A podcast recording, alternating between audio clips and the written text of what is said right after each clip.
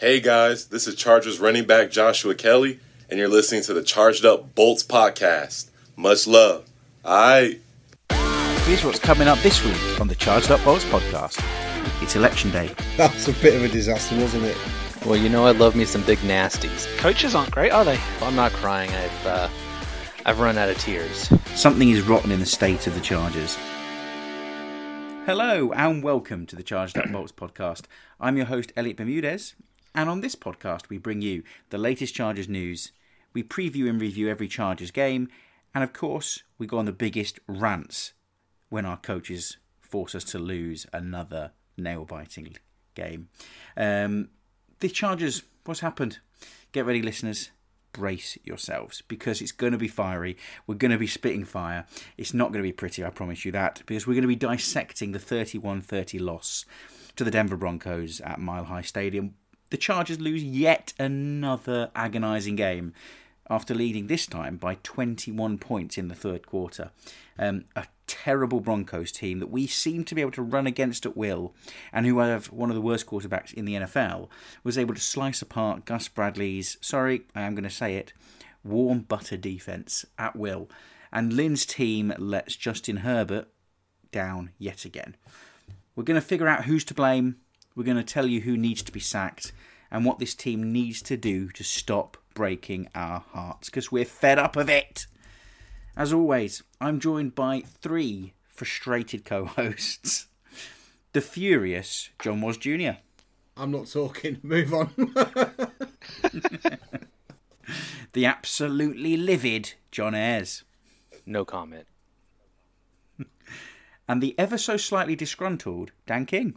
Hey, Bears. Dan! No baby then. No, not yet. Oh dear, just just just let baby be a Panthers fan. Less heartbreak. We'll see. Um, so, so let's start off, guys. Uh, I forgot to do it last week, so you can slap my slap me on the wrists. But what are you drinking? And more importantly, which jersey is was wearing as a forfeit for this episode? so I am uh, drinking water. Back on water. yeah. Yeah, I'm off. What? Yeah, I'm back on the water. This is it's just shocking.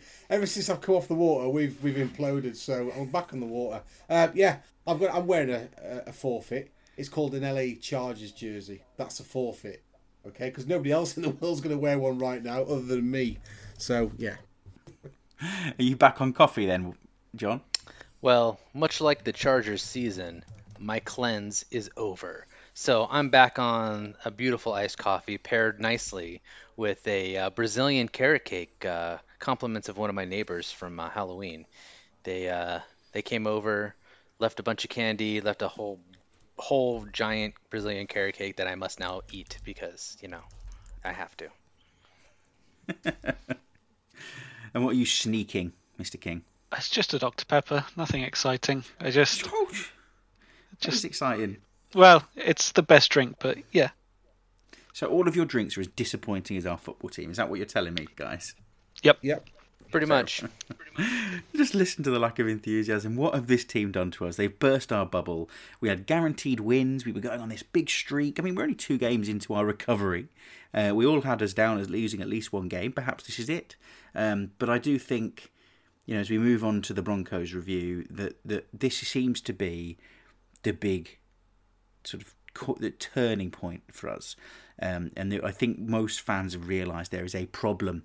Um, there is uh, there is a poison within our team. Something is rotten in the state of the Chargers, and uh, it needs fixing. What that is, um, you know, we'll come on to. But first, we'll look at the predictions we made in the run up to the game.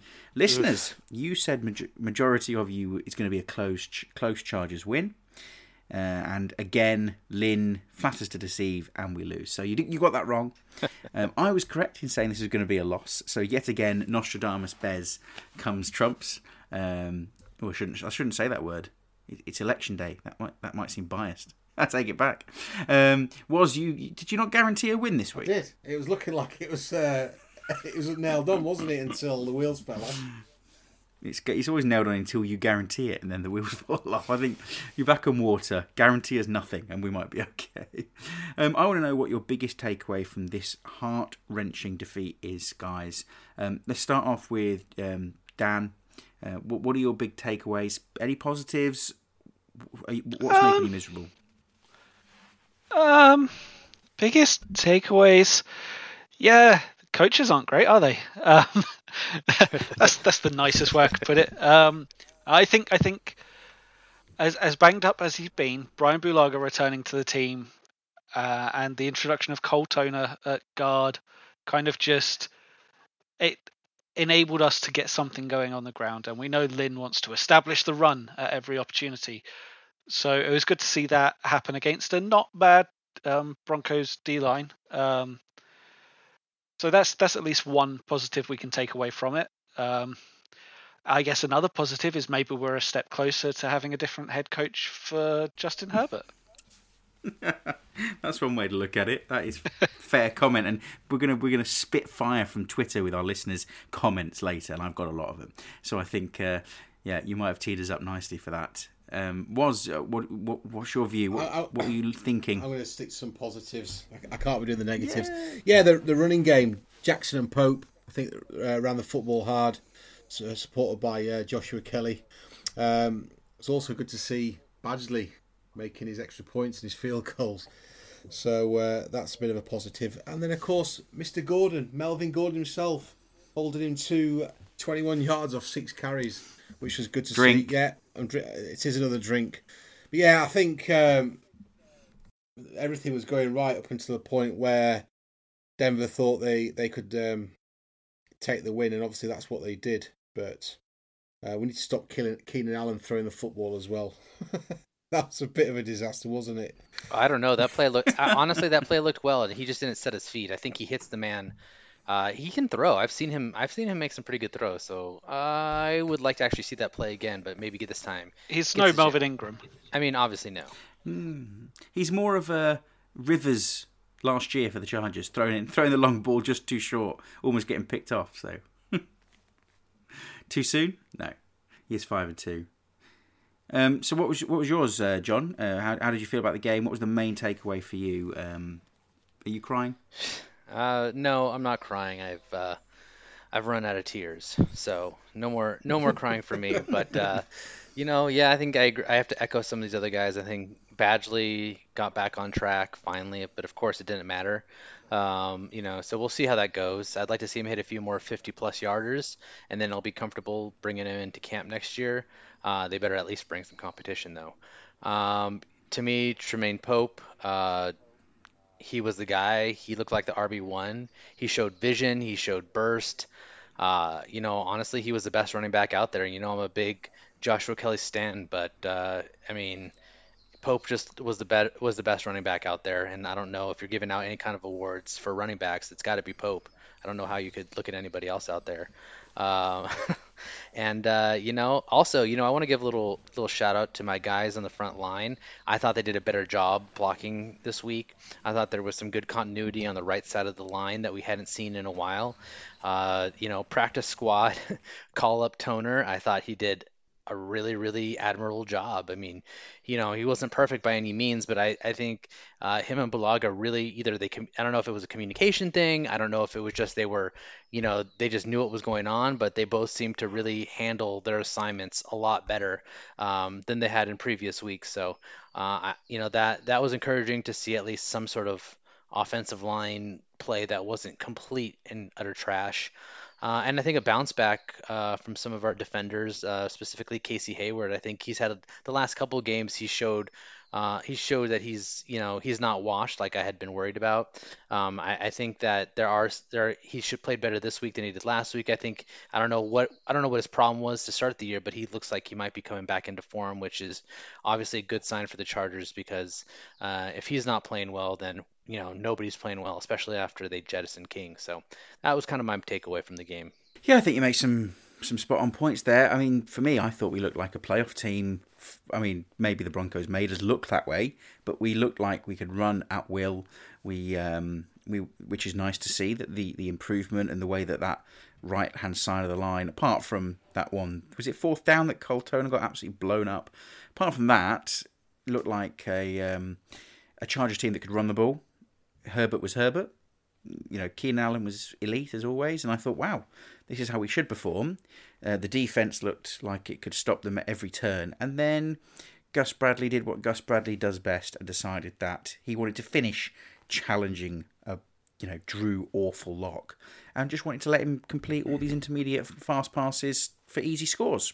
So thanks, Gus. Um, you know, I think we were all on board with the coaching staff. We were optimistic this year, and this has burst my bubble. And I think we need an immediate change on defense. And I told, I said in the bye week, we need to go out and get some cojones.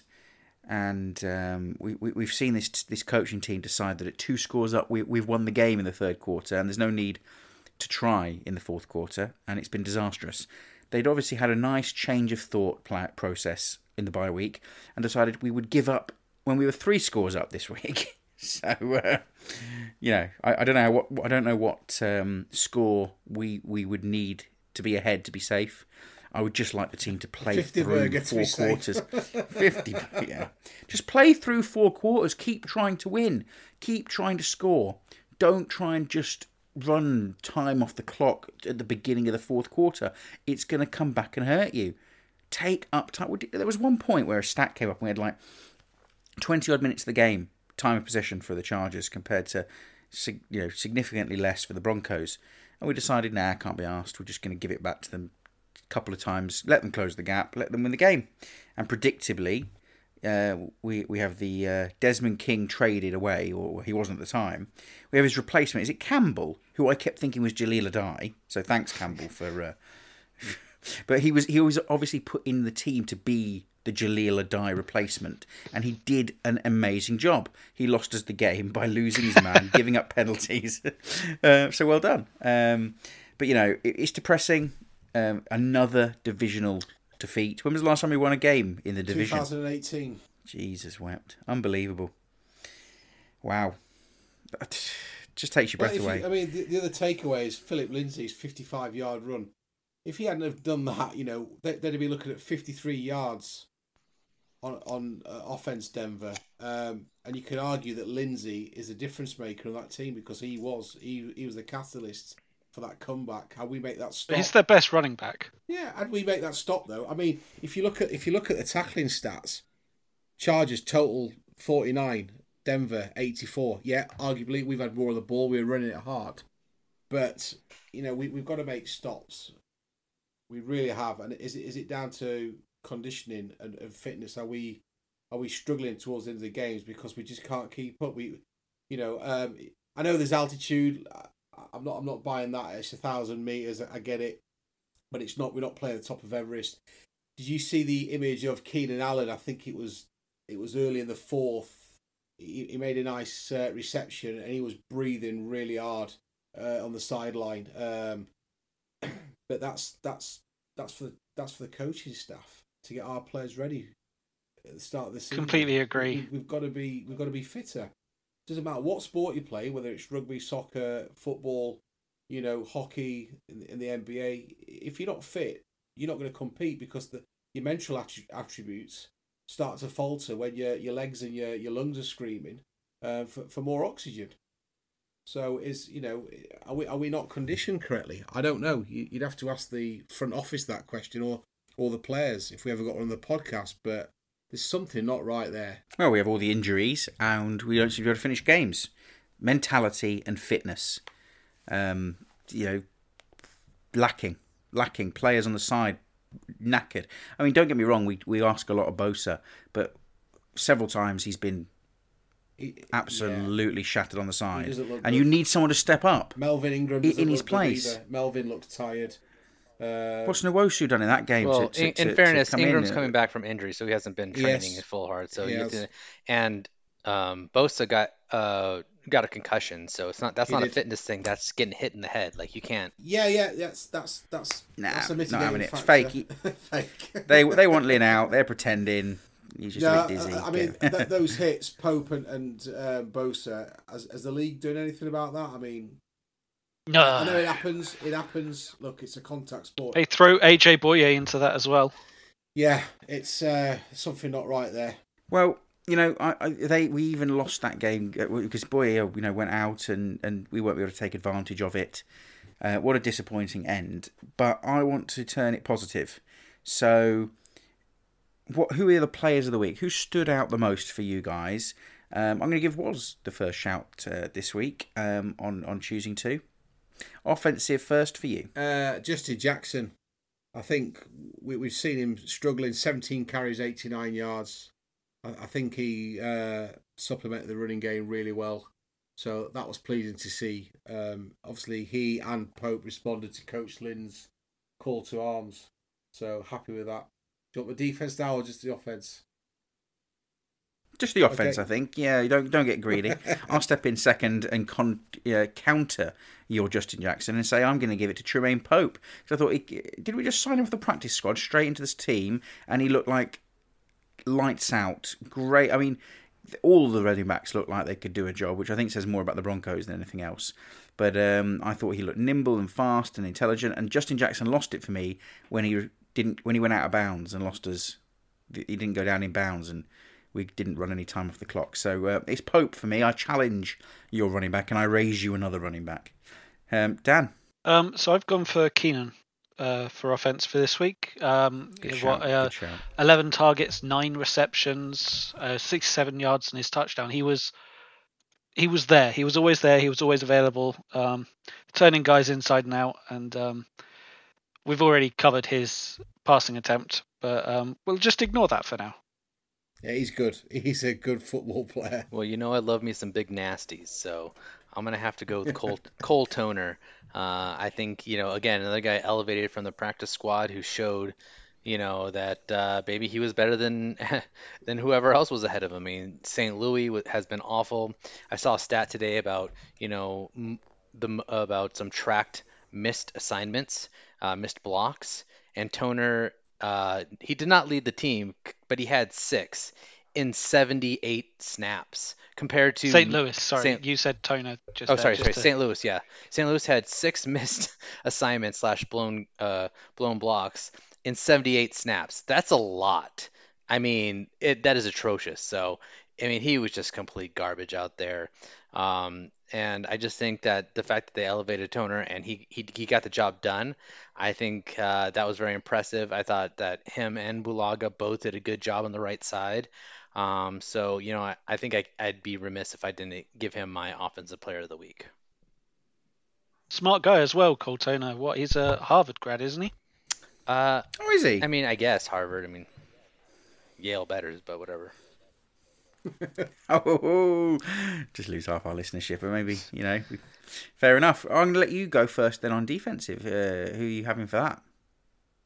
On defense, uh, I'm gonna go with a guy that I've been kind of hard on, who I thought he had a good bounce back game, and he wasn't perfect um, by any means. I mean, nobody on defense was obviously in that second half, but from a coverage standpoint, I think he showed why he's one of the better coverage corners in the league, and that's Casey Hayward.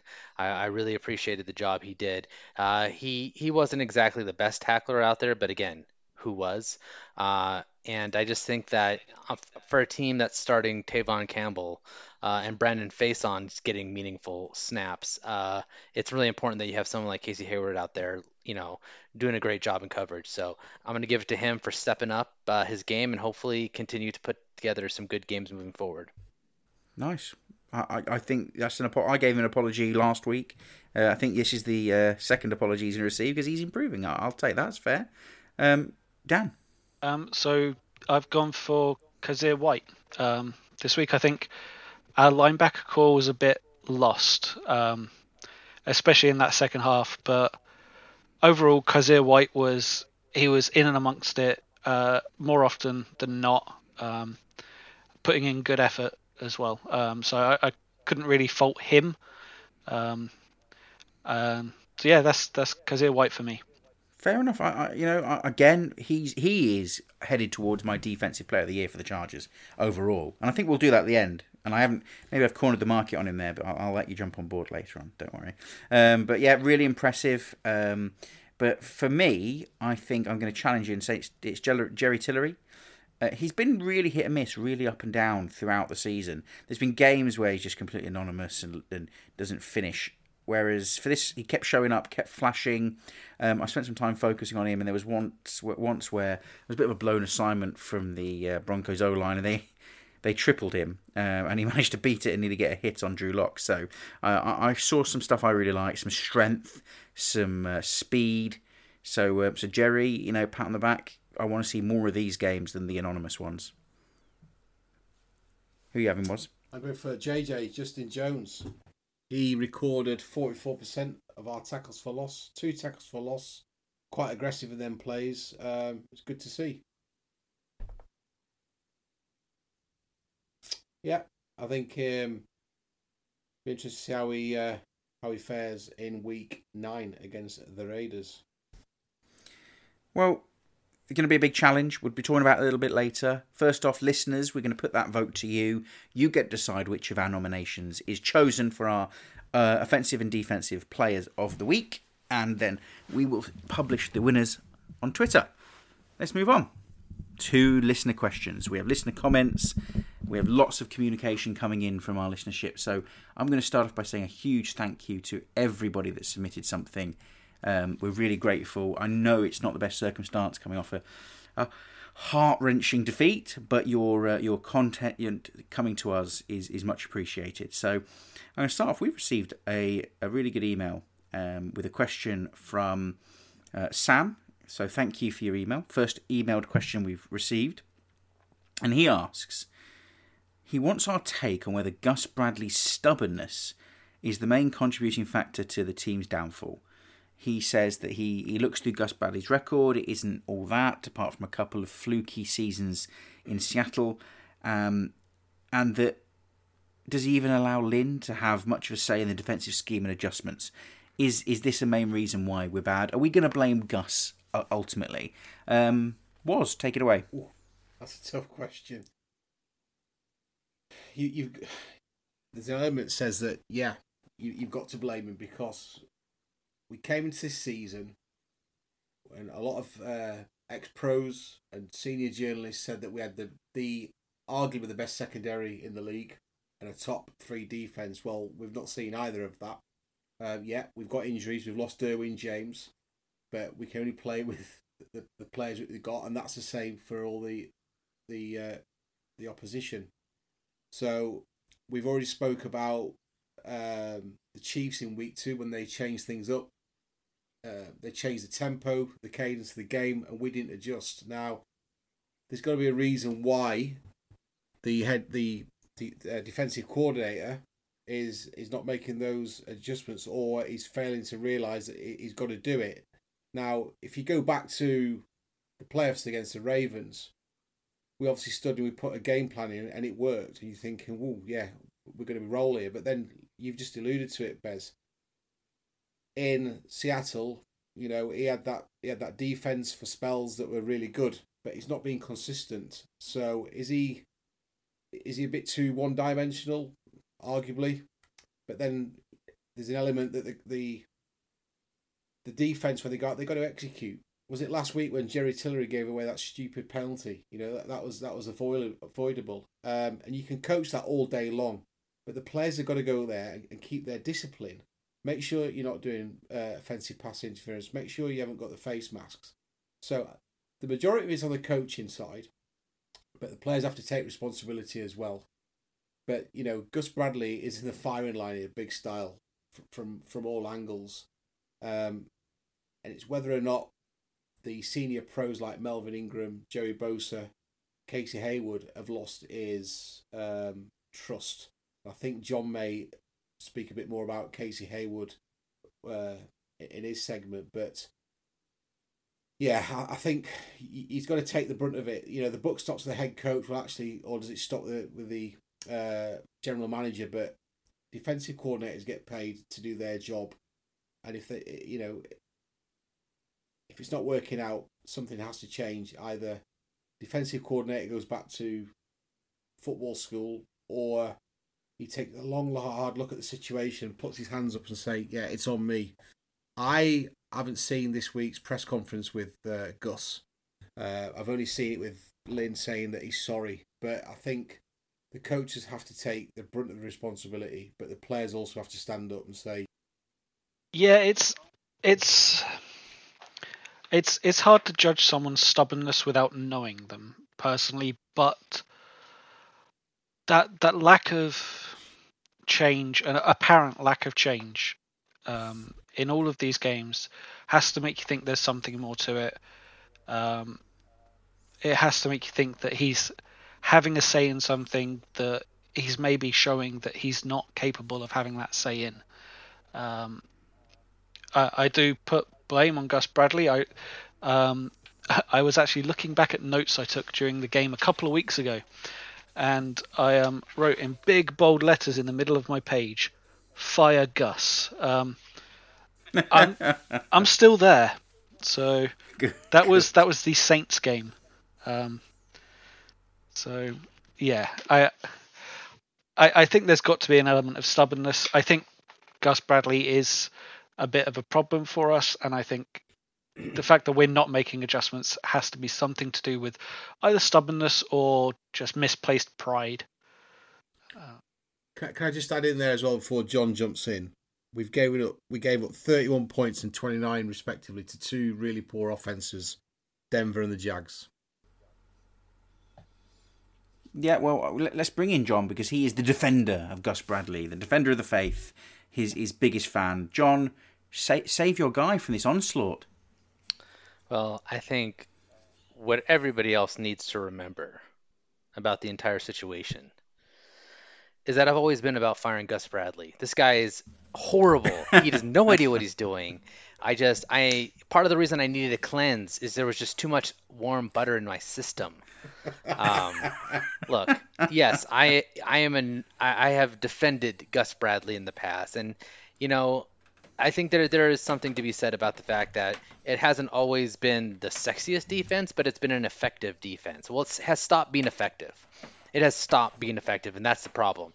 I was able to, you know, before the Tampa Bay game, you know, they were actually playing fairly well, and um, you know they were they were keeping opponent, opponents down to reasonable scores. And then Tampa Bay happened, and I was like, that's not good.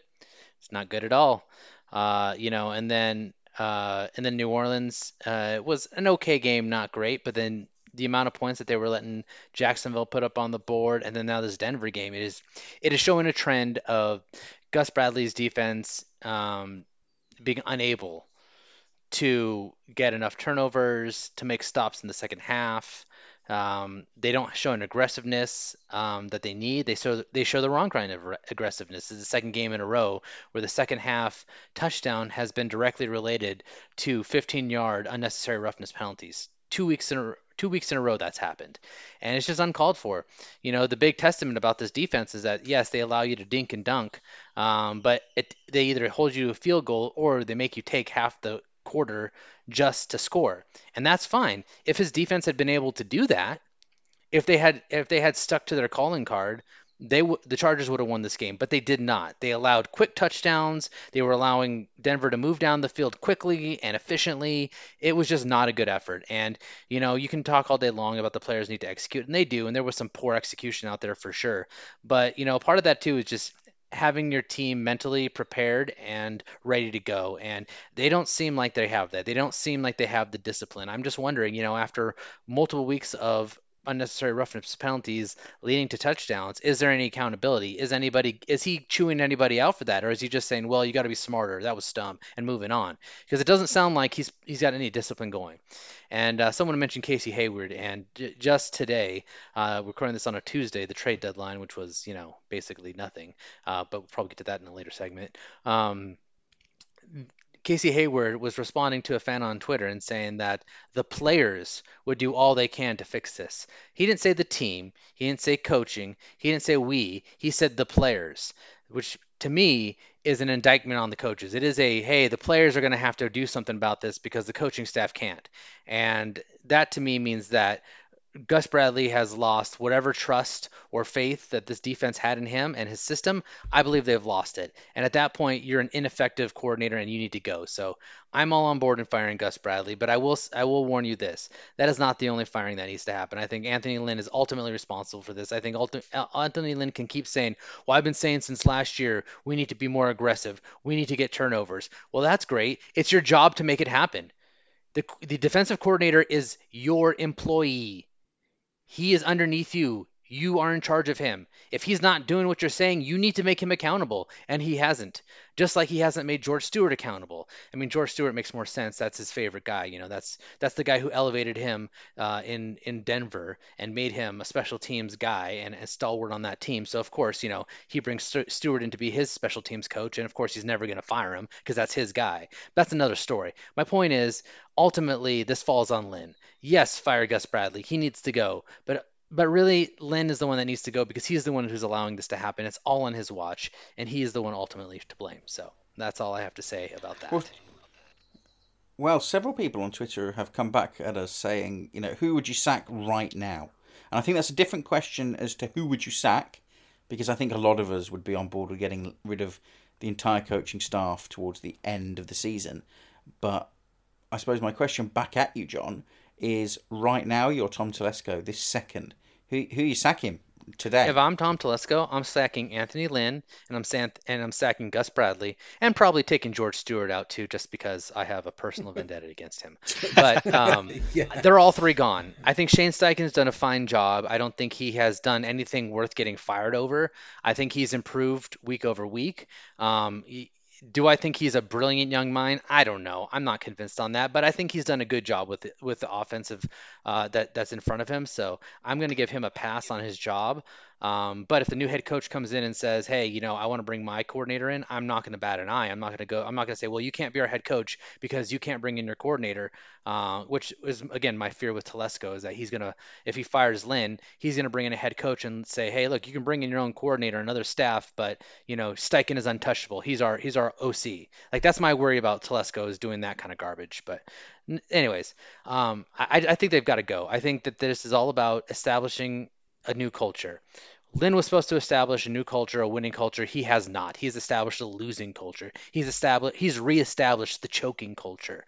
That's what he's established. And I think if you as a GM want to send a message to players and honestly to fans and the rest of the league, you know, who who basically look at the Chargers as a laughing stock. They look at the Chargers as up, oh, Chargers to charge. Oh, talk about chargering, right? That's the joke. Blowing leads is what the Chargers are now are known for around the league of, oh, they're going to find new and creative ways to lose. Well, you know what? You want to start you want to nip that in the butt as a general manager, you fire Anthony Lynn and you send a message to everyone saying, you know what? As an organization, charging is not a thing that we believe in. Is not a thing that we endorse. So I just don't think Telesco has the balls because Telesco fired uh, hired him, and I think Telesco has a soft spot for him.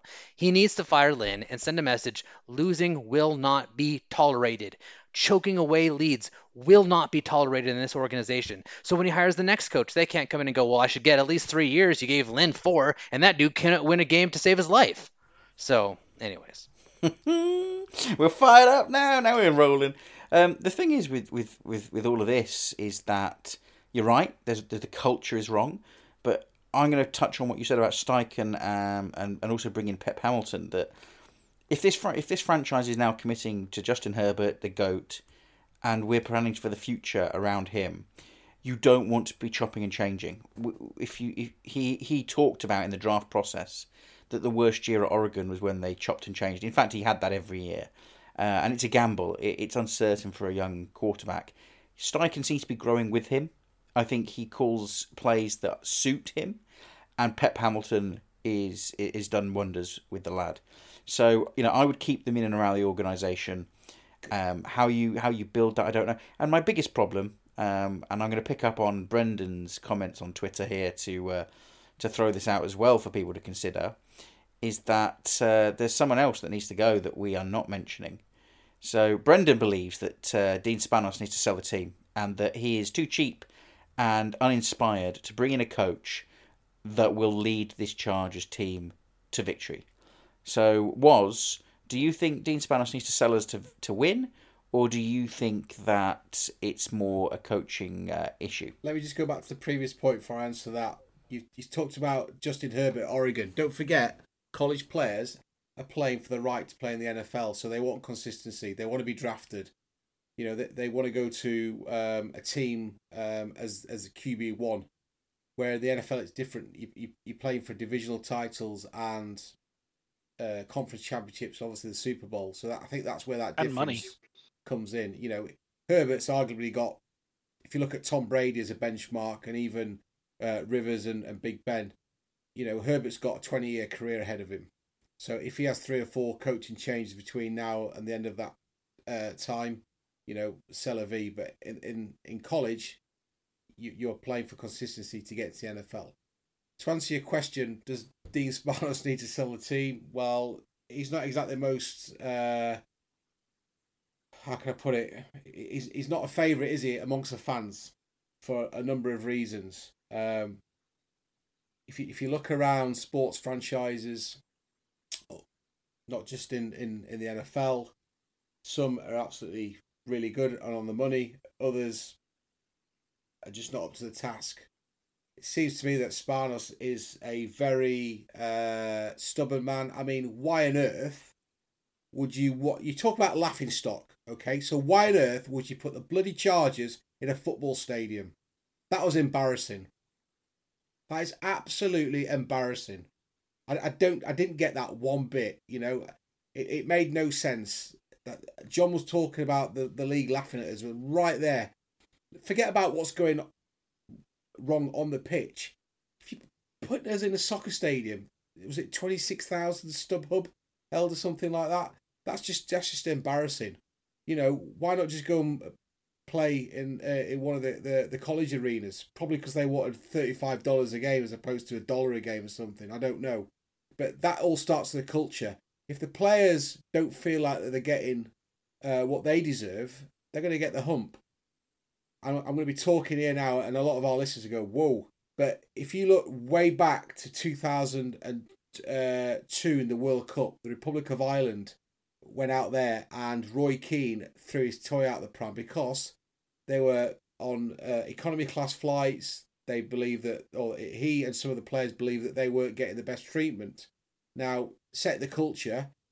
Today's modern stars, they expect to get paid. They expect to have a the right training facilities. They expect to be able to come to work um, and, and and be looked after because at the end of the day, they're the ones that bring the money and the revenue in.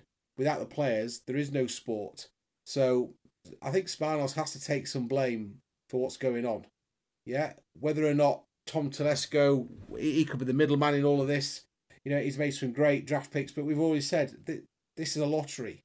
We didn't know how Justin Herbert was going to turn out. I'll probably put a curse on it now. He'll probably wake up tomorrow morning, go to training, and, and, and sprain his ACL or something. That's just that's just the bad luck that we've got as a Chargers. You don't know what you're going to get in the in the first round, second round, etc.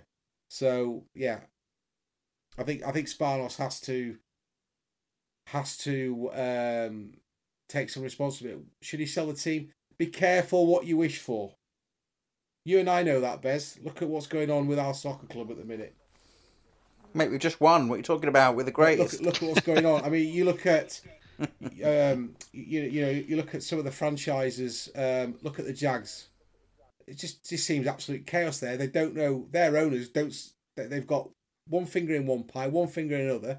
Do you want that, or do you want a do you want an owner, somebody like Robert Kraft or or Jerry Jones? All they're interested in is their football team. Okay, I'm not saying Spanos is is not, but selling them just to somebody, uh, you know, anybody with a load of money, you know, uh, is that the right way to go about business? Just be careful what you wish for. Just to say, allegedly, Robert Kraft does have some more interests than just his football team, but we'll leave that as allegedly. Allegedly. Oh. So, so Dan, are you um, are you gonna sack Lynn and get Dean Spanos to sell the team, or are you holding on to them? I'd be sacking Lynn um, at least. Um, in my latest uh, timeout piece on charge.bolts.com, I've I've written about uh, Lynn briefly um, at the end of my piece because I I've mentioned before I think he's a really good leader, not necessarily a good coach. I don't think that so much anymore. Because if your team's giving up this kind of lead repeatedly, you've got to question the player's motivation, and motivation comes down to leadership. Uh, leadership comes back to the head coach. Um, I just don't. I don't see a way forward with him. Uh, I'd rather get rid of him now. In well, probably go for a better phrase.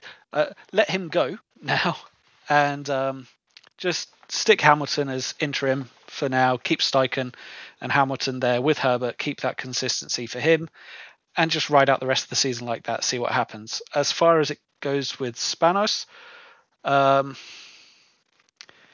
I don't know. I without knowing his direct influence on what is happening, we don't know if he's backing Lynn um, and not allowing Telesco to do anything. We don't know if he's completely disconnected from it. Um, so I, I don't know that I'd say either way. Yes, he needs to sell. Yes, he needs to keep it. Um, but I wouldn't be against it. Um, just, just to see what happens. I'm just intrigued, really. I don't. well, I think, guys, you ha- all of you have uh, leveled trumped up charges at uh, Lynn and, and Bradley, and that I'm going to be biding my time um, on and not sacking them to the end of the year. oh, oh dear. Uh, can, I'm here can we, every week, can we get a cut there? Can we get an edit? Thank you. Oh dear. Take a shot. I'm here every week, boys. I'm here every week. Yeah. So uh, no, no. In all honesty, John's going um, to trump I you think that with that one. Just want to throw in my two pence. This is harassment. oh boy. That's This amazing, is, this is boys. Yeah. All those listener It's a followers that just unfollowed us on Spotify. This Unreal. cannot But no, in, in all seriousness, you know, we, we've we've moved from San Diego um, to to LA, supposedly to become a big market team. Uh, and I assume because Dean wants to make some pretty pennies, thinking that the team's going to be worth more. Um, but he is a small market, closed-minded owner who does not have the pockets deep enough to fund a team to success. Nor does he have, and his son John, the uh, get up and go to go out and be bold and get a big name. So that is that swings both ways. That means you're going to get a Lynn type character to come in. Uh, you're not going to go out and get a big name and spend money. That's why we were never getting Brady. Not that I wanted him, but that's why we ne- we never go after the biggest names in free agency. Um, and Tom Telesco's worked out nicely, but he was a lesser name in the market at the time, uh, a highly touted one, um, and I like that we've got him. But that's the kind of people we go after. So if we want, um, you know, as you as you said, John, um, if we want to, to to get rid of Lynn, we have to be careful that we're not jumping out of the fire, frying pan and into the fire. And uh, you know, I think we need to take stock. I think uh, we have to figure out what, what what are we looking for because if we're going for it next year, if we if we're definitely thinking this is our window, are we are we really bringing in a, new coach midway through this season? I'd rather keep keep Lynn in, uh, get rid of Gus Bradley, and, um, and and and let's reassess in the off season. Would be would be my preference. So, guys, the Twitter questions. Wow, you are coming at us this week. So, Adam wants to know: Is Tom Telesco on the hot seat because he c- never seems to be able to find the right coach? Um, I'm going to go straight to Costa Rica. John. I'm gonna say no, um, with a caveat that one, he needs to fire Lynn this season. We can't go. We can't waste another season in this Herbert window. And I call it a Herbert window not because Herbert is ready to carry this team to Super Bowl. I think he can help the team win a Super Bowl, but I don't think he's ready to carry it.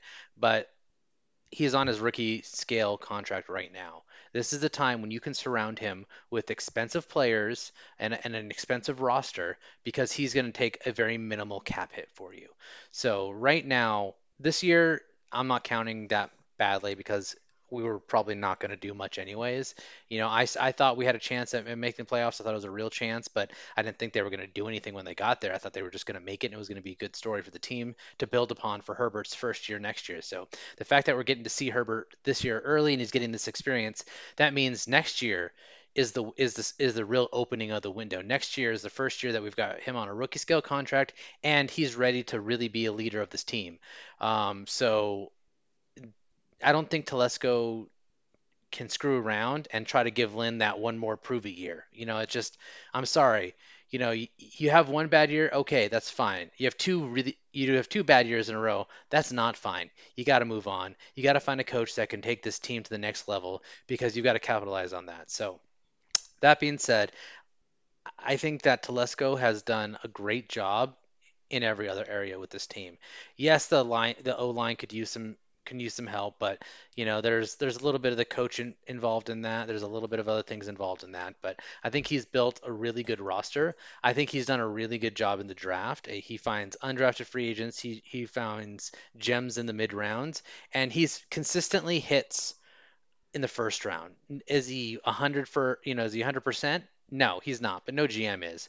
I think though that if you can produce the kind of talent that he has drafting in the first round, I think that you are doing a great job. And the icing on the cake, the cherry on top of the GM sundae is the fact that the most important position in the NFL, the most important position on the team is quarterback, and he nailed that pick. He nailed it. We all we all had some concerns. Nobody was like, "Oh, for sure, Justin Herbert's the best quarterback in this draft." Nobody thought that. Nobody. I'm sorry. I, I, I was a Tua guy. I know there's uh you know and I know there's other people who were like, "Oh, Burrow definitely is better." You know, whatever. You know, there's there was debate about who the best one was, but it's generally Burrow or Tua. It was not a whole lot of, "Oh, it's for sure Justin Herbert." So nobody saw the kind of rapid development coming from Justin Herbert. But uh, you know, he did. Telesco did. He saw it and said, "You know what? This kid's this kid's got it. This kid can be coached up." And he did the right thing by bringing in Pep Hamilton to make sure that he developed. And you know, for me, when you find a franchise quarterback, um, the first try, you kind of get a pass on the coaching because you can find coaches. Coaches come out of nowhere. You know, you can you can get coaches. It is not easy to find an NFL franchise quarterback, and it is not easy to find a quarterback who puts up the kind of historic numbers that Justin Herbert did. I mean, he's got more passing yards and more touchdowns than Mahomes did from uh, through his first six career starts. Yes, Mahomes was six and zero, and Herbert's one and five, but that's another story. You know, wins are not a QB stat. So I don't know. I, I personally think that Telesco has a pretty long leash, but he's got to fire Lynn and he's got to find a good coach, and he can't miss. If he misses on a third straight coach, he's done. He, he can't. Like I don't care how good he is at drafting. He, he can't. You can't be the GM if you can't find a coach. I, I just it, it's not it's not a good deal. So that's that's where I think uh, Telesco should uh, probably still have a job. Well, longer leash there for Telesco than the coaches, and I think that's fair enough. I I, I, I agree with you. Um, you know, Dan, you're you're nodding. You're giving Telesco time. Yeah, um, pretty much the same reasons as John there. I mean, you you talk about getting the right coach, and that is something he has to do. He has to let go of Lynn and get someone in. But I can't. I don't think you can understate um, what's happened with the draft. I, I mean, ignore this year's draft. Too soon to even consider. But look at last year. You got Tillery, Nass, Pipkins, Tranquill, Stick, Egbule, and Broughton or Brufton, uh, all with the team. Um, even Easton Stick getting some playtime. Uh, look at 2018. Derwin, obviously, uh, Uchenna Nwosu, Justin Jones, Kyzir White, Scootsy Q, Dylan Cantrell, but Justin Jackson there, all apart from Dylan Cantrell, making some contribution. Um, year before that, you can go back. You can look at Mike Williams, Forrest Lamp, Dan Feeney, Rayshawn Jenkins, Desmond King, uh, Sam Tevi, and Isaac Rochell. They're all people who have or are making contributions to the current roster. Um, so he's he's definitely got that experience with the draft now that I think I think you can't just say, "Yep, throw him out with everyone else." Especially as John mentioned, he picked Herbert.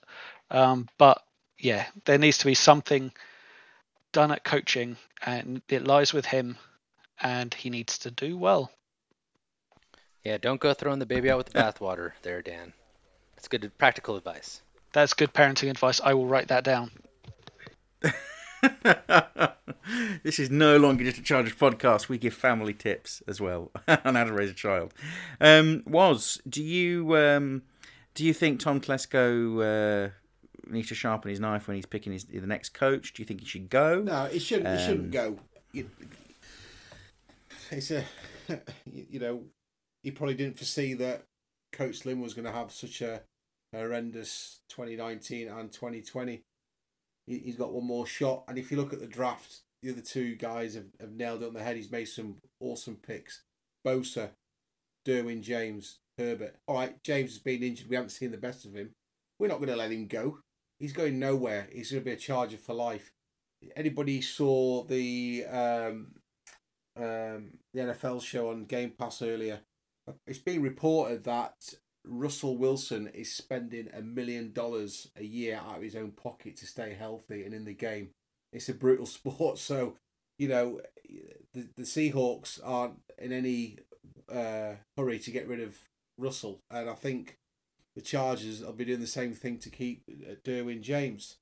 You know, they, they saw something in that they went after him, and Telesco, as John said, you need as a GM, you've got to be good at everything. You've got to be able to draft. You've got to pick the right coaching staff. You've got to get the right personnel in, and it just hasn't worked out for uh, Anthony Lynn. Can he turn it around?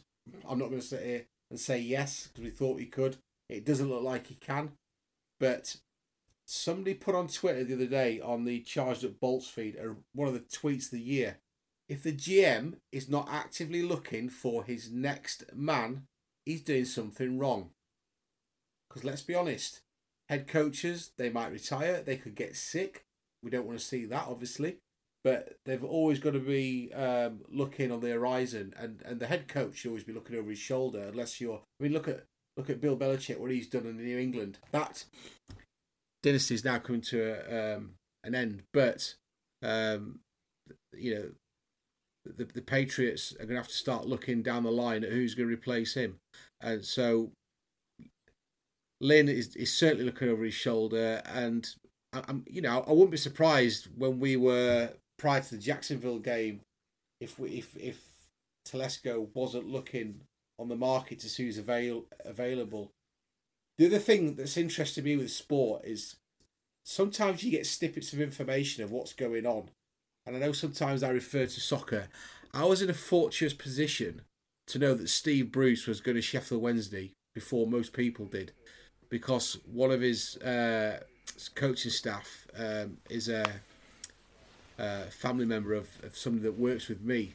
And when they got there, they didn't like the culture. and They were very quick to go north up to uh, Newcastle but it's it's quite interesting. Reluctant, you know, reluctant to go there in the first place. Then they took the job. How many potential top head coaches, coordinators, um, have spoken to the Chargers and walked away? We said it last week. There's not a lot that gets leaked out of the building, so I'd be really, really interested to be a fly on the wall to see who actually Tom Telesco has spoken to. Um, I can't remember who was in the line for the job when uh, Lynn was was appointed. Um, did Lynn have a, an interview with the 49ers? I, I, I believe he, he didn't take it. Uh, he obviously got appointed for, for for us. But yeah, I'd be really interested to know who who we've spoken to or who we are speaking to um, at this current time. I mean, I don't know if you can legally speak to anybody without getting permission uh, at this point that would be tampering. So I would imagine he, I'd imagine the extent of what Telesco might be doing for looking at a, a coach is just making a list. Uh, you know, maybe maybe talking to some people who know them. Yeah, that's what um, I mean. Third parties. Yeah, because obviously you can't make any contact with anybody. Nope.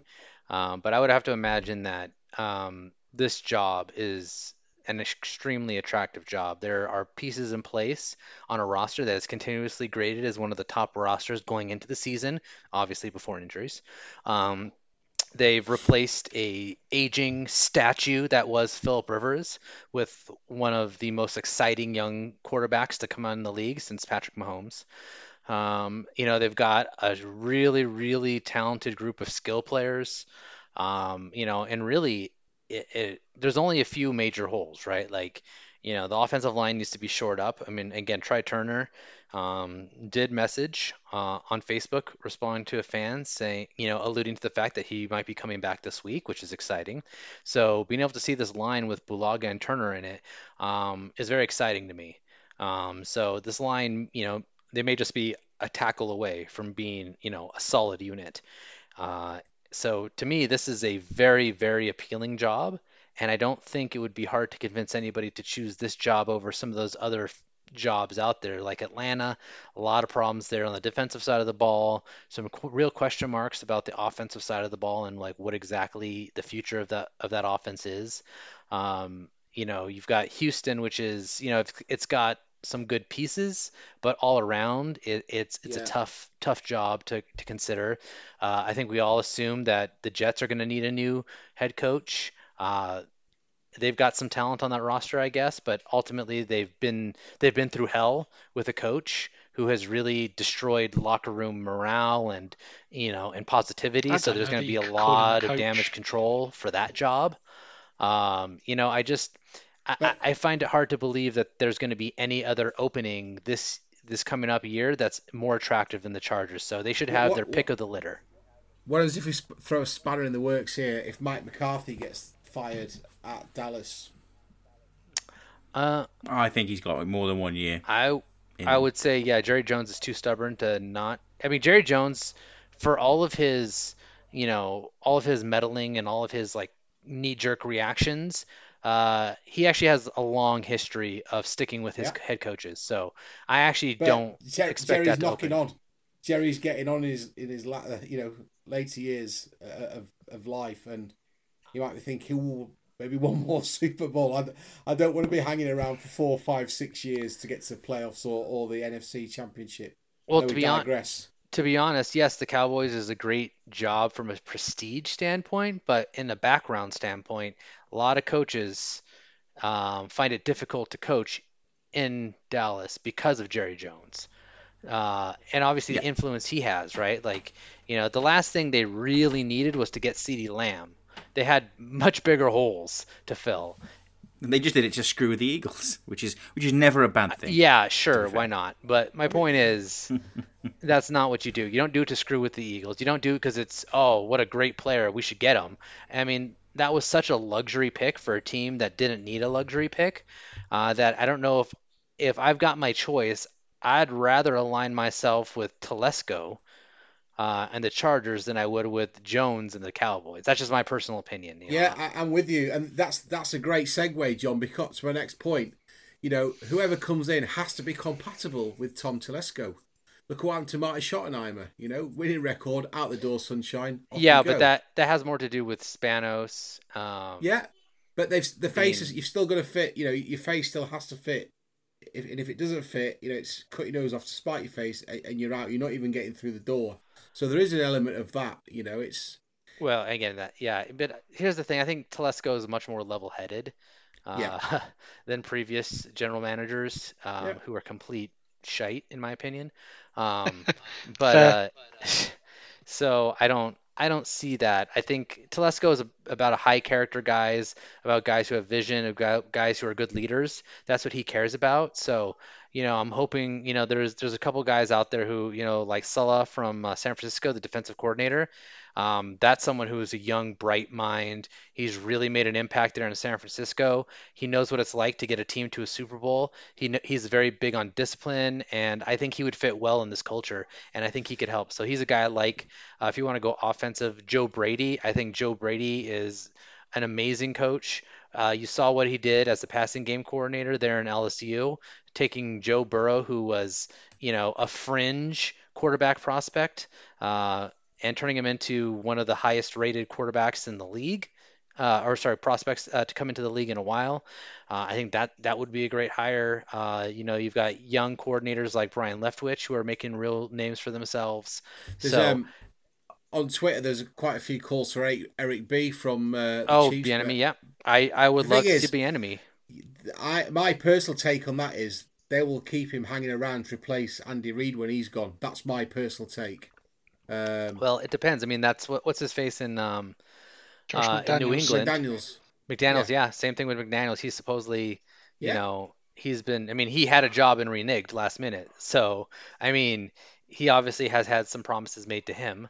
Um, so, I mean, who knows what Bieniemy has made made a deal with Kansas City or not? But What- if I'm the here's one. Chargers and, and I can get him, I can pull him in. Why not? Well, here's one for you. Tr- untested coach, someone that knows that's really passionate about the franchise. Anthony Lynn? Oh, you said untested coach. Sorry. Or did you? Did, oh wait, I thought. Oh, I thought you said unqualified coach. I, that's why I said Lynn. Sorry. Go ahead. Continue. So Philip. Rivers. Yeah, Uh, he wants to coach high school. I know. But He's has- already, has in fact, he's spoke- he's has- already lined up his high school team to coach. Yeah, he, million- he doesn't want to coach million professionally. He, he wants to coach his kids, you know, all 50 of them in high school at the high school. and then when they make the league as well.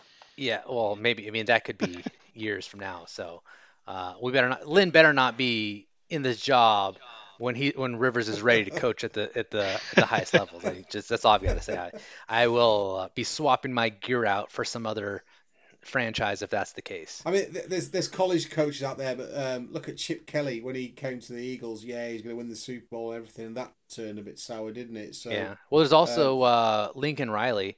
My issue, Yeah. obviously, is that they've been incapable of playing any defense there in Oklahoma. So that worries me, uh, given the defensive struggles that we've had. Why? He'd be a perfect I mean, there's, I mean, there's talk of James Franklin was going to do wonders at uh, Penn State, but there's, there's now rumour that he's going to get the bullet and replaced by Bill O'Brien, who was obviously his predecessor. So Different. Sure.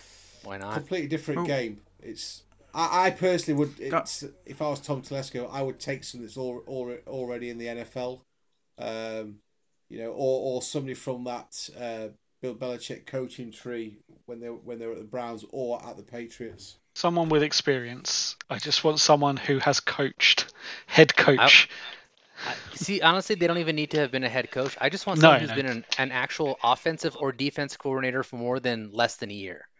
Yeah, because that's what Anthony Lynn did. He was spe- he was like a special teams coach, then he was a running back coach, then he was an offensive, you know, head assistant of offense or whatever the f position that is. Blah blah blah blah blah. And then one year he was elevated to offensive coordinator, and then elevated to head coach. Like he had very little high level experience, and I think that mm-hmm. shows. And I just want someone who's at least been a coordinator for long enough to understand how it works. So that's just kind of what I would like to see. Anyways, Yep. I think we're Love those takes, guys. I, have some blitz questions from Twitter, uh, which means I'm going to ask the questions um, that we've been posed, and I'm going to go around the table for uh, you to give me just a one sentence on, what your feel feeling is. The first one is we have had a Titans fan called Johnny from the UK get in touch.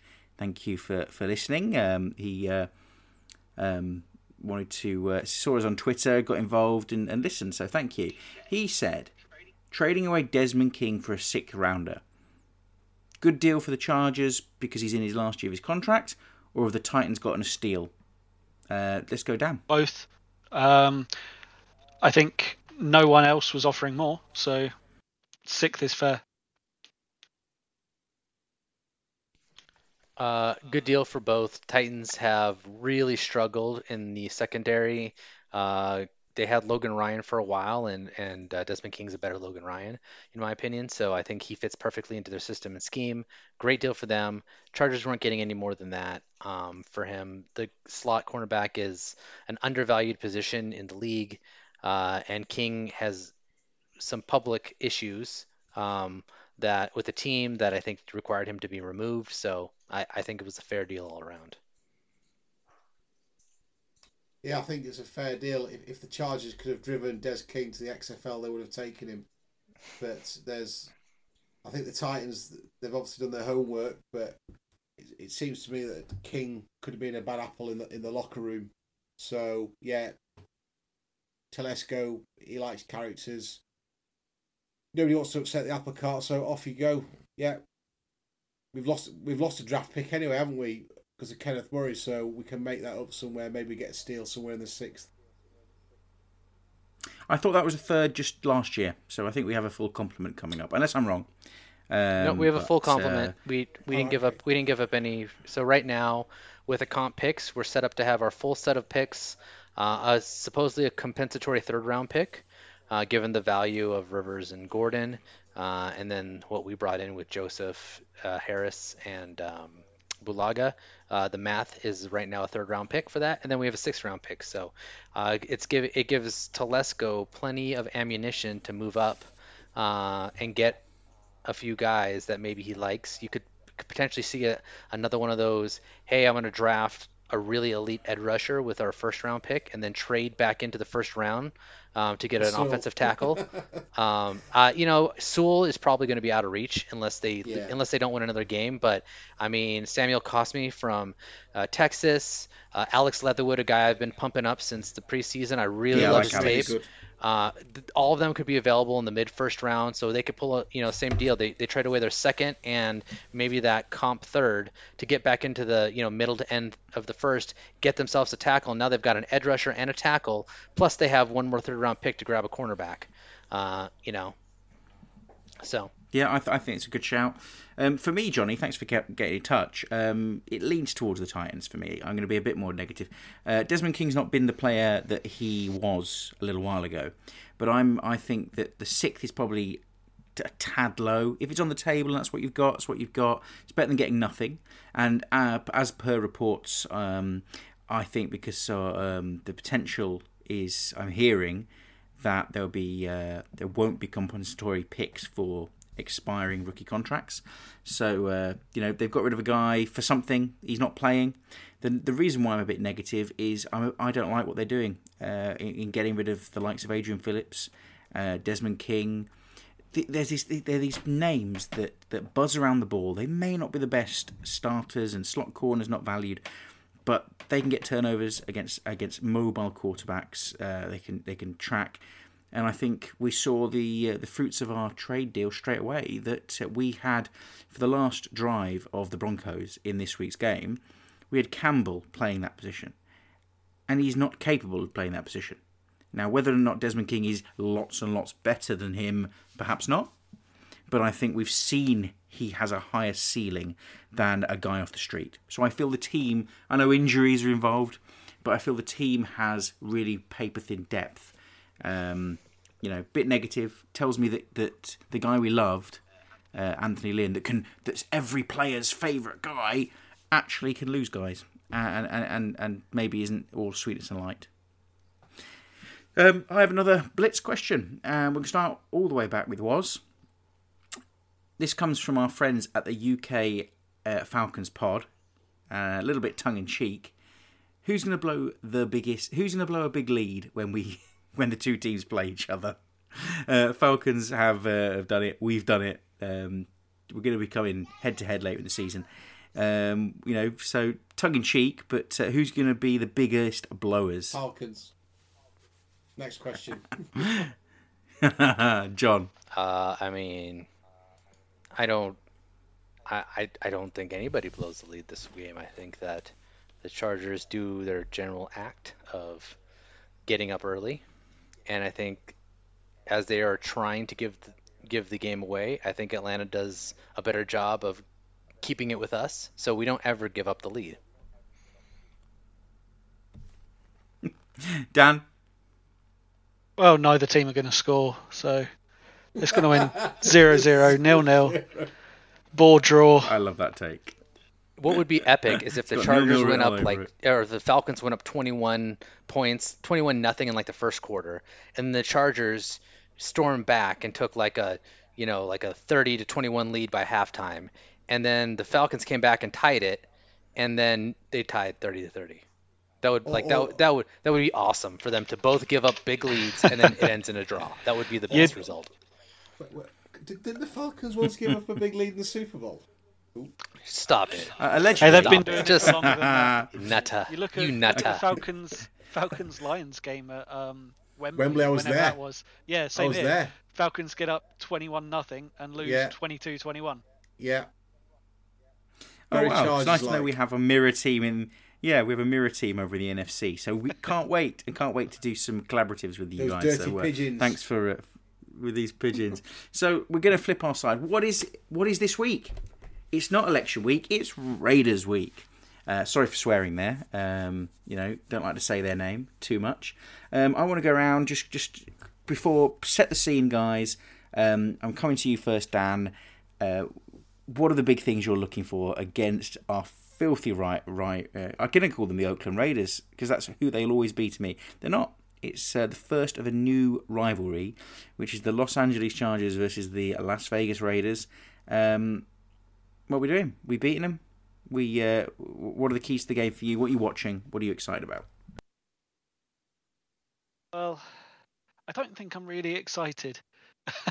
let's let's put it that way. I'll, I'll I'll always be excited to get to watch the Chargers play, the first half Chargers. Um, that is, but um, I don't like the second half Chargers, and I, I think that we're going to see more of that uh, this coming week. Um, obviously, we need to figure out a way to deal with. Um, is it Darren Waller? Um, he's he's their biggest uh, their biggest threat. I mean, obviously they've got Henry Ruggs, uh, they've got Nelson Agholor, but um, oh, and you can't forget um, Josh Jacobs. But I think just some somehow we've got to slow down Darren Waller, and I don't know that our linebackers are going to match up well in that coverage there, and I think he'll probably get a couple of big plays there. Um, I don't want us to lose to Oakland, uh, Las Vegas, but um, when we were discussing this four game stretch a couple of weeks ago, I think I said I thought we'd lose, we'd win the first two, uh, optimistically, and lose the second two. I, I've, I just don't see us winning this one. Um, now I think, I think we match up okay with them, but I just don't trust the coaching, and so I can't, I can't pick this coaching staff to win. I think we're all in the same space there. Was though, Oh, do you oh, think we're going to smash Right, them? You, Are you guaranteeing us a victory? I, Come I'm on. guaranteeing the Raiders win this 70 to 0. okay, so here's my takes. First thing, Trent Brown, questionable. He is our kryptonite. If he plays, we're in trouble because Bo- Bosa and Melgr- uh, Melvin Ingram um, really struggled against this uh, dude in, in previous games. Really struggled. Uh, he seems to have our number, so watch out for him.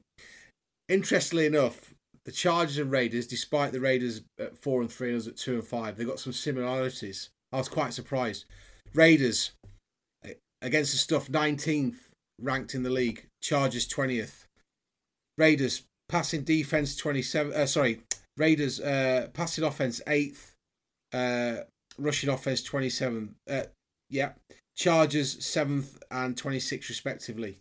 Raiders pass protection 12th, 13 sacks. Chargers 13th uh, ranked pass protection, 14 sacks. So there are some similarities. The Raiders are up and down. They've lost to three decent teams. Obviously, beat the Chiefs. We, we don't know where where they're going to finish. They've got a, a good chance of making the playoffs, but they are really hit and miss. Gruden's obviously made lots of strides in the last three seasons, but I'm I'm interested to see how Derek Carr performs. 25th ranked uh, quarterback according to PFF. He's only thrown two interceptions, and the fact that we're not creating many turnovers, it, it this this could be quite an interesting game. So I've never been a fan of Derek Carr. I, I'll be honest. I really, really be honest. I, I, I don't like him for some reason. Um, so no doubt he'll go for 400 yards and four touching uh, touch, uh, four passing touchdowns on uh, Sunday. But yeah, I think I think the Raiders are on the uh, ascendancy, and I think they they should be favourites to win this game. We've got to just to win this. We need to stop doing what we've been doing all season. We, we've won two games against two very poor, well, a poor starting team and a very poor team. So I'm really struggling to see us beating our rival. Well, you know, pessimism. John, save us. I personally am very excited for this game and for this matchup. I can't wait because I'm a Darren Waller owner, or sorry, uh, and a Josh Jacobs owner, uh, and I think both of them are going to have big games. Uh, no, the real reason that I'm excited is it's Navy on Navy, baby. Woo! I've, I've been waiting for the Navy on Navy game. It's going to be a Oh, oh, the uniforms are going to look clean. I mean, sexy as dick, if you know what I mean. Uh, I just I'm very excited for that. For the game itself, I'm not excited. I just ugh, I hate losing to the Raiders. Like I'm all I, I'm all about the hashtag suck for Sewell. Um, let's do it. Let's lose every single game except for the two remaining games against the Raiders, please. I just I hate I losing the Chiefs is annoying, but whatever. Losing the Broncos sucks. Yeah, whatever. I hate losing to the Raiders. So Yep. if we're gonna win Agreed. any, if we're gonna win a couple more games this year, please let them both be against the Raiders. I just I can't stand it, and I just I just have so much fear. I just I, I just see the same script over and over again. We're gonna get up, we're to choke it away, and it's just to be disaster. The only good thing that if they lose to the Raiders and go 0 9 against the division since 2018, I think at that point, I mean, at the very least, they're firing Gus Bradley. But I mean, maybe they fire Lynn at that point too, and they just say, "Hey, we're cleaning house." You know, let let other let coaches. To me, that that could be the only advantage because I just, ugh, I hate to lose to the Raiders. So, mm-hmm. um, you know, again, as as Waz said, they do match up pretty evenly on both sides of the ball. I think that the biggest issue is that the Raiders defense will give up big plays, which I think the Chargers can capitalize on. And I think the Chargers defense is giving up big plays too. Um, you know, the Chargers are really doing a poor job against those quick receivers who can who run like a quick crossing or a quick slant or, or quick post into the middle and just missing the tackle and letting that guy go forever. And they have a guy in, in Las Vegas called Henry Ruggs who who is absolutely that exact kind of weapon. The kind of guy who comes streaking across the middle, grabs a little six yard pass from uh, Carr and takes that thing 90 yards. I, I just see it happening. I see Josh Jacobs having his way with this offense, uh, this, this defensive line, which has been very soft up the middle. Uh, it just, ugh. I think it'll be a close game, but I just, it's hard for me. It's hard for me not to think that this is probably going to end up being another loss, although I really want them to win. So that's kind of how I'm feeling about the game. Yep, yep, completely get you. You know, it's it's a big one. Um, Dan, do you do you think that you know this is going to be our first divisional win? I, w- I want to guarantee. I want you to put it on the line. This is our first divisional win since 2018, or does the streak go on? The streak will go on. I'm almost certain that we will lose. We're at home, right, this week. So we are. Um, yeah, I just I don't see it happening. I'm I'm an optimistic guy, but even I've got my limits. Seven, no guarantee. 717 days since we last. Well, yes, it's 1700.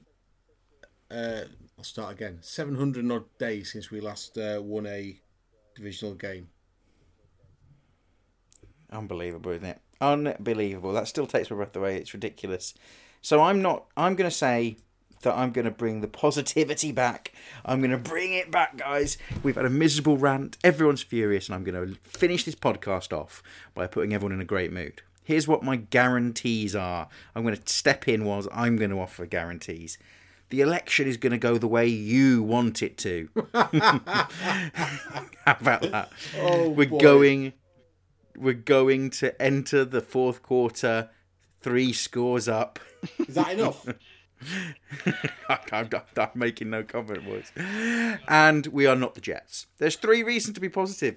How about that? Have you, and, and, on, and on the Jets, just to put this into perspective, you know, we've discussed which coaching staff should be sacked, whether the owner should stay, if Tom Telesco's on the hot seat. Just for a second, let's calm ourselves down and realise that 10 minutes ago, Joe Douglas, the general manager of the Jets, said that Adam Gase is part of the solution. oh. I just, oh man, I mean that's Oh. the Jets. Oh, could not imagine The imagine. poison solution. Could not That's imagine. cheered me up no end. I, I think we should become honorary Jet fans for the next two weeks. Uh, can't wait for the Correction, by the way, Unbelievable. 687 days since our last divisional win. All right, we'll That's count still down too to many. 700 and see if we can get there. shoes and socks off this time to do the proper count. Well, well, guys, we brought back some positivity. It's Raiders week. Um, you know, uh, fingers crossed for whichever candidate you're supporting in the election um, on this election special. Uh, but you can find us on the socials. Where can we find you? Was At End Zone 85. You can find me at Edadroid Airs, hashtag Audible Chocolate, hashtag Fire Lynn, hashtag Suck for Sewell. and you can find me at UKLA Chargers. you can find me at Bez the Spaniard. Hashtag Higher Gase. you can find the podcast at Charged Up Pod, um, and the main pod. Uh, the main uh, account is at Charged Up Bolt. Come see our rants, come see our uh, in-game tweeting, uh, and send us. Thank you so much for your questions. Keep sending them in. Loved your emails, loved your Twitter uh, comments, everything. Loved it. Keep them coming. Um, let's see what we can do. Can we win a division uh, divisional game, or will we finally get to 700 days without a victory in the AFC West? Peace out.